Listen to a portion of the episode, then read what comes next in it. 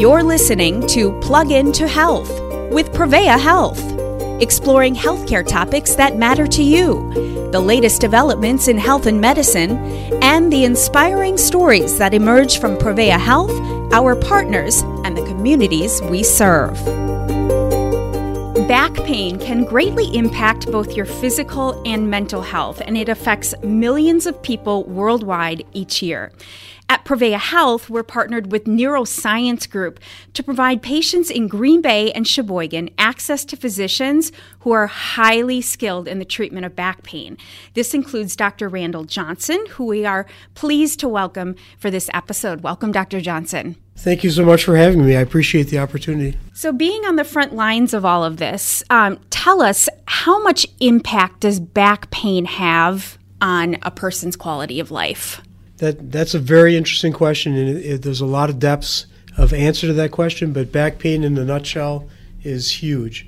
Your back is is where your body lives. It's the support for your internal organs, the support for the rest of your spine, head, and neck, and it's attached to your hips. It moves you through the world.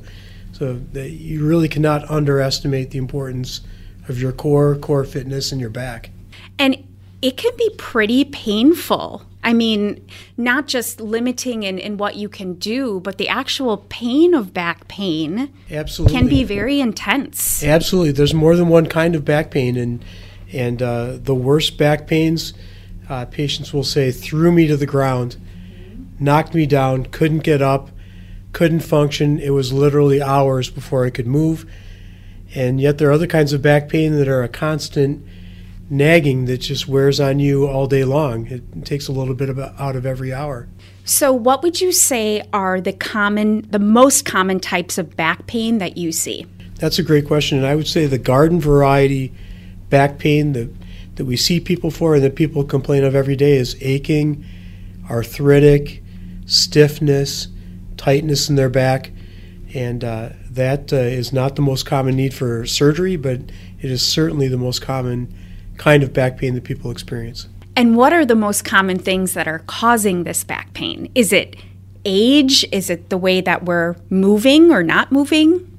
Uh, well, all of the above. I think honestly, there's a lot of genetics to back pain. If you talk to one of my patients, almost everyone can point to a mom, dad, aunt, uncle, or, or all of the above that experience back pain. We don't really know what the genes are yet. I'd like to know that myself, but uh, when you ask enough people, they, they all can point to somebody in their family. They probably inherited genes. On the other hand, what you do to your body throughout the day and how you live is a major determinant of, of how that back pain expresses itself and how it affects your life. And uh, I'll be honest, the people I see that have the most atrocious back and neck problems are, are athletes, professional athletes, or people that started high impact sports as a child, and that wears on your back year after year. So degenerative in a nutshell, wearing out of your spine, wearing out of the discs and the joints and the alignment of your spine is a, a major cause of back pain. I can imagine uh, some lines of work as well where it's that repetitive movement Absolutely. for years and years. Absolutely, and it, it works a little bit both ways because some jobs that are very sedentary allow you to not treat your body very well, not get the proper diet, core fitness, and exercise to maintain a core strength and, and avoid back pain and there definitely are other jobs welders, machinists, people that are climbing up and down all day long that have a very spine impactful job. How do you know when it's time to see the doctor? Well, most of my patients, when they walk in the door, they say, I came to see you because I can't take it anymore. Mm. And I think it doesn't matter. There's a lot of different kinds of providers that treat back pain. I don't think it matters so much, and that's one of our philosophies at neuroscience. It doesn't matter so much who you see first. Sometimes you got to see the surgeon. If there's numbness and weakness, I certainly would recommend seeing the surgeon. If it's aching pain and you've done all the usual ibuprofen, ice, heat, rest, it might not be a surgical problem at the start, but no problem seeing the surgeon. We're always going to want to get a, a picture and get your next step to the to the right provider. Are there any risks involved in continuously putting it off and not going to the doctor? There are risks to nerve damage. Your spine is housed not only to stabilize your body and allow it to move through space in a in an organized fashion. Your spine is made to protect the nerves, the nerves that go to your organs as well as the nerves that go to your muscles and your bones and joints to keep you moving. Um, if there's a problem with the spine that impacts on the spinal cord or on the nerves, you'll know it by numbness, weakness, loss of balance, sometimes in combination with loss of bowel and bladder control. Those would be serious things you'd want to seek medical attention soon. So, can you finish this finish this sentence? The longer you wait, the longer you wait, sometimes the more complicated things can be in order to treat it. I don't I don't think there are too many things that we see nowadays with modern medicine and the good training that we have that we can't address or fix at some point. But it does come at a cost. Once you become numb, it's hard to get rid of the numbness. Once you get muscle atrophy, it's almost impossible to get enough nerve regrowth to reinnervate the muscle, rebuild the strength. So sometimes people are left with serious deficits way too long. Can you talk about the different ways available to treat back pain? Absolutely. Uh, we usually start, uh, given an absence of other serious red flag things, numbness, weakness, risk of paralysis, we start with simple, non surgical, more hands on type approaches with physical therapy, chiropractic, sometimes acupuncture. There are different medications, anti inflammatories, for instance, that can help with back pain, and other anti inflammatory treatments, ice, heat, heating pads. So, a lot of ways that we can manage pain for quite some time for most people without needing surgery. Is there a typical path that's followed to treat back pain, or is every case different? Well, we like to think of people as all individual and try to tailor the treatment quite a lot in terms of how they're able to function and what they're able to do.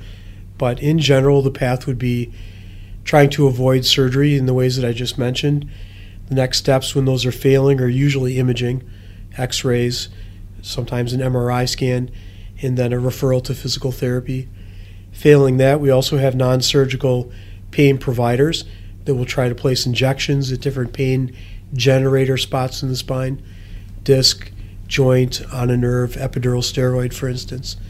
And um, failing that, sometimes uh, surgery is still a, a viable option, depending a lot on what the MRI scan shows.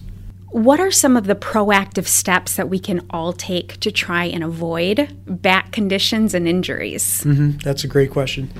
Uh, I think there's two different facets to that. One is healthy living, uh, trying to maintain regular activity, regular exercise, core fitness, all the things that, that provide structural support around your spine, the muscles of your belly wall and the muscles of your back. Um, diet plays a lot into that. Um, we uh, have a lot of temptations that are out there. I just came from Sarah's Gelato, honest to God. Oh, good for you. That was what my, flavor did you get? That was my nutritious lunch for the what day. What flavor did you get? I had a combination of espresso bean oh, and peanut butter, and good. it was it was outstanding. Good for you. So even neurosurgeons Small have cheat amounts. days. Small amounts, okay. not often. Regular exercise. Yeah, believe me, I'm going to pay for that one tonight. and um, you know, you mentioned too you know how how athletes or people in uh, certain job fields, right, are, can be more prone to mm-hmm. to back injuries and conditions. Yep. Is there any advice there, or it, does that just come with the territory sometimes? No, I'm, I'm sure there's a ton of advice there. I mean, look, the treatment of back pain really is an encyclopedia of knowledge. I'm, I'm a neurosurgeon, which I explain to my patients is kind of one chapter in one volume of that entire set of encyclopedias. Uh, there's a whole world of of pain treatment and pain management. I, when I think of an athlete and I think of somebody with a stressful job, I think of being prepared properly for your day and what you're going to do. Athletes train, they stay fit, and they also exercise and limber up before they do things.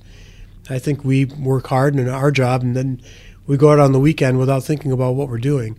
We're more the weekend warrior types.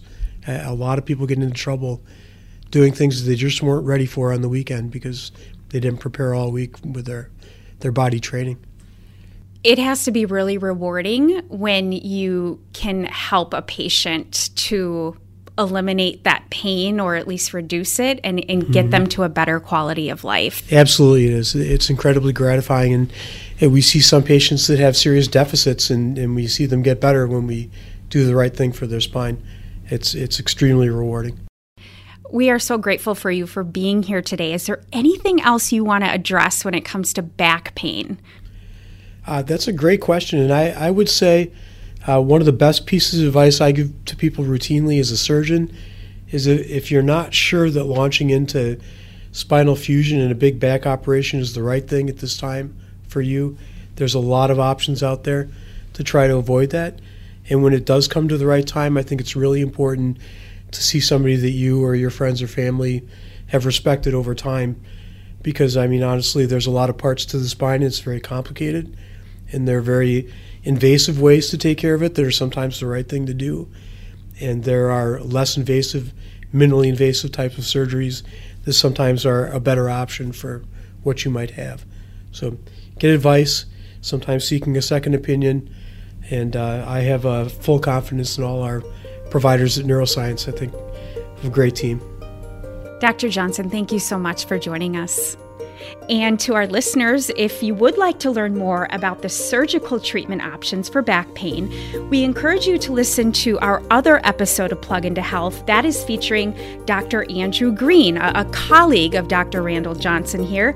That is titled Back Pain When It Might Be Time for Surgery. You've been listening to Plug into Health with Prevea Health. To learn more and to submit ideas for future shows, please visit prevea.com slash podcast. And please remember, the information provided in this podcast does not constitute medical advice. It is not intended to replace interactions with your healthcare professional. And if you are concerned about your healthcare, you should consult with your healthcare professional. You can learn more about Prevea Health at prevea.com. Thank you for choosing to plug into health with Prevea Health.